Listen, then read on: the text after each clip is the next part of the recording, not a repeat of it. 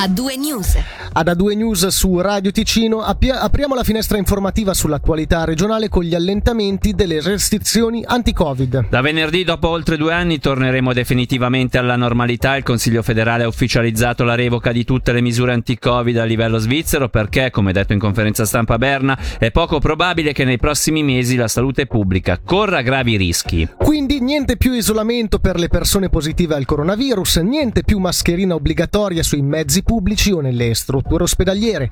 Misura quest'ultima che però potrebbe reggere qui nel nostro cantone ancora per qualche tempo, come anticipato ai nostri microfoni dal Presidente del Consiglio di Stato Manuele Bertoli. Avremmo preferito che venisse mantenuta la mascherina sui trasporti pubblici e che non fosse abrogato, diciamo così, il periodo di isolamento. La decisione è andata in un'altra direzione, ne prendiamo atto e dovremo adeguarci. Noi avevamo un approccio un po' più prudente. Di fronte a una decisione nazionale di levare tutto è difficile che un cantone si metta a fare cose diverse da quelle degli altri cantoni, bisogna prendere atto di questa decisione, ci saranno alcune cose puntuali che riguardano le case per anziani, i luoghi sanitari, ma sostanzialmente rimaniamo a quello e a delle raccomandazioni che sono quelle che tutti conoscono, se la mascherina non è obbligatoria niente vieta di portarla facoltativamente per esempio. Proprio a proposito di strutture sanitarie o case per anziani, il dottor Cristian Garzoni auspica si decida di mantenere l'obbligo della mascherina almeno in queste strutture. È plausibile? Che sappia io, questa è un po' la direzione che si intende prendere. Altre non ce ne sono anche perché la questione dell'isolamento è tipicamente nazionale perché poi porta con sé tutta una serie di riconoscimenti di indennità di perdita di guadagno che non governiamo noi cantonalmente. La stessa cosa vale per i trasporti pubblici, non ha senso avere la mascherina sulla posta fino a Lumino e poi dopo toglierla quando si entra nel territorio grigionese, sarebbe incomprensibile per la popolazione.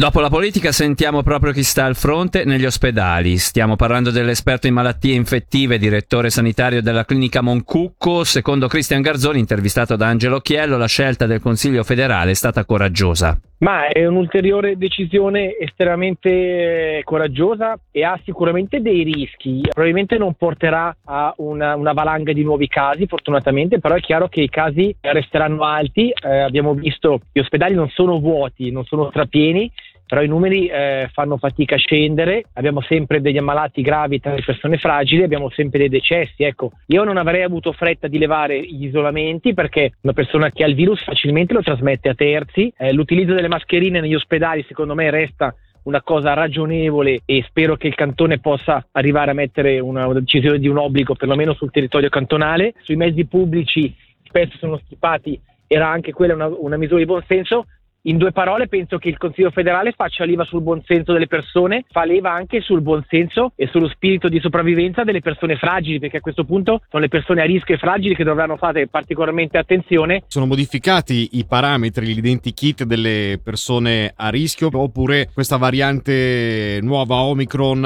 ha una tendenza particolare? Ma abbiamo avuto la fortuna che la Omicron, sapete che in realtà sono due, c'è stata la prima e poi la seconda. Ecco, la prima era particolarmente benigna, la seconda, che adesso fa circa l'80% dei ceppi del cantone è comunque un po' più aggressiva della prima, beh globalmente è molto meglio di quella che abbiamo conosciuto nella, nella prima fase. Le persone particolarmente fragili sono le persone che hanno un sistema immunitario eh, ridotto o bloccato perché hanno farmaci, perché hanno tumori, perché hanno eh, reumatismi, ma vediamo anche tanti anziani che hanno fatto tre dosi e che poi fanno una polmonite magari per fortuna non finiscono con un decesso, ma fanno comunque dei brutti decorsi ospedalieri. Ecco, a queste persone l'invito è che, che, un conto è quello che obbliga lo Stato a fare e mette delle leggi per mettere la mascherina, stare attenti, e un conto è quello che ognuno di noi col buon senso può fare.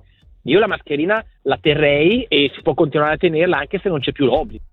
Il... Questa mattina tre lupi sono entrati all'interno di una recinzione a Cerentino in Valle Rovana attaccando un allevamento di ovini.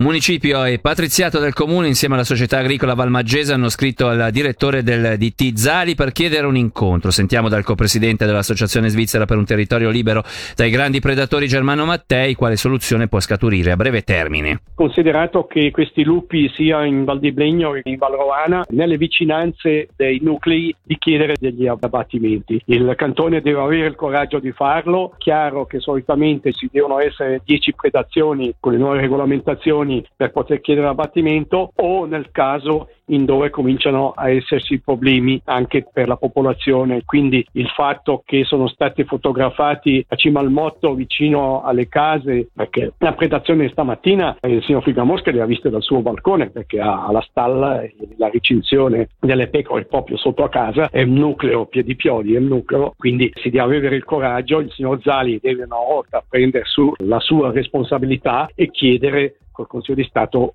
l'abbattimento di lupi sia in Val di Blegno e sia qui. Situazione intollerabile. Noi dobbiamo ringraziare i guardiacaccia che quando li chiami con questi casi intervengono subito, non ci sono problemi, ma l'autorità politica, l'abbiamo visto anche nell'ultima risposta alla mozione dell'anno scorso di Sam Genini, una risposta veramente di mancanza di responsabilità, di gente che probabilmente non conoscono il territorio, non conoscono i problemi con cui è confrontato l'agricoltura e gli agricoltori, i contadini in generale. Qui andiamo a finire che uno dopo l'altro i nostri allevatori abbandonano e naturalmente abbandonando loro viene abbandonato il territorio e non troveremo più i prodotti inestrani che sono tanto apprezzati ma che non vengono su dai frighi della Migros o della Coop.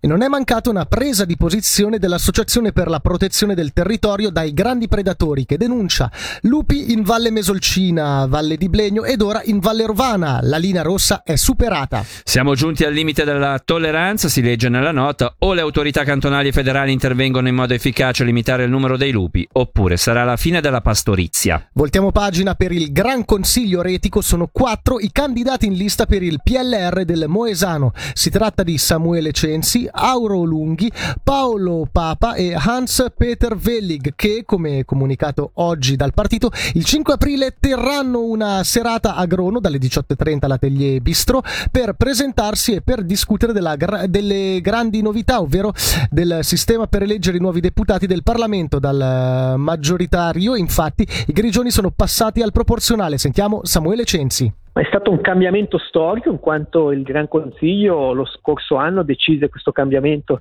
tra il maggioritario, che possiamo dire era sacrosanto per il cantone dei Grigioni al passaggio appunto del proporzionale, quindi i voti personali sono sì importanti, ma le forze o la forza del partito chiaramente prende maggiore importanza. Un dato comunque che verrà confermato è il mantenimento dei circoli elettorali per favorire la decentralizzazione dei candidati, quindi la decentralizzazione anche della presenza di consiglieri da parte di tutte le 150 valli del nostro cantone. Ma innanzitutto il numero dei candidati aumenta in quanto i principali partiti cantonali hanno cercato di occupare il più possibile i propri futuri seggi disponibili e quindi hanno cercato di riempire le proprie liste. Se penso al circolo di Rovaredo, fino a quattro anni or sono avevamo solitamente 4 o 5 candidati per tre seggi, ora siamo a 11 candidati. Con tanti temi sul tavolo recentemente, ne prendo uno fresco fresco, gli impianti di risalita, San Bernardino, non solo quello. Io partirei dalla recente visita di Caduff, il presidente del governo retico, che ha incontrato i sindaci della regione e ha parlato proprio di dinamicità della nostra regione. Proprio in questi giorni è uscita questa notizia a San Bernardino, chiaramente andrà approfondita tra le autorità comunali e i diretti interessati, ma se si dovesse andare finalmente in questa direzione, penso che per tutta la regione sia un toccasana. Andiamo a Maroggia dove la Posta fa un passo indietro e ritira la decisione di chiusura della sua filiale che era stata comunicata nel dicembre 2020 dopo diversi anni di trattative con il municipio. La Posta sospende così anche la procedura in, cur- in corso con Postcom prevedendo di effettuare una nuova analisi della situazione a seguito dell'aggregazione di Maroggia, Melano e Rovio nel nuovo comune di Valrovana. Sentiamo il sindaco di Maroggia Jean-Claude Binaghi è un'ottima decisione e ci ha un po' sorpreso il fatto che pur essendo piccoli siamo stati ascoltati, quindi vedremo nella prossima procedura con la speranza che oltre che a rifare la procedura ripensino anche alla necessità di avere una posta per il nuovo comune di Valmara e, e i comuni vicini. L'unico ufficio postale adesso è comunque a Maroggia e bisogna mantenere il servizio postale degno di questo nome in sostanza per un nuovo comune che ha di fatto 3.000 abitanti, senza dimenticare che usufruisce pure Aronio e quindi anche lui fa capo alla nostra posta sostanzialmente per questi servizi. Per una filiale che rimane, un'altra trasloca, Brissago la Posta lascerà la sua attuale sede per trasferirsi all'edicola Kukler, trasformandosi così in una filiale in partenariato dove si potrà continuare a usufruire dei servizi postali di prossimità anche sul mezzogiorno. Infine il turismo. La guerra in Ucraina farà sì che in Ticino non arrivino i turisti statunitensi e il eh, cambio sfavorevole inciderà sui prezzi. Questa l'analisi del presidente di Hotellerie Suisse Ticino Lorenzo Pianezzi, che però ha salutato positivamente la decisione delle Camere, che ora va solo ratificata agli Stati di consentire agli hotel, tramite una revisione della legge sulla concorrenza sleale, di proporre prezzi inferiori alle piattaforme online come Booking. Sentiamolo nell'intervista di Angelo Chiello. Noi è qualche anno che aspettiamo che venga fatta legislazione al riguardo, proprio perché eh, se il cliente riserva su Booking che ci permette di avere una visibilità mondiale, quindi è qualcosa di molto utile per noi, ecco questa visibilità mondiale ci costa il 15% del prezzo della camera venduta. Se invece il cliente riserva direttamente sul nostro albergo, ecco in questo caso può riservare direttamente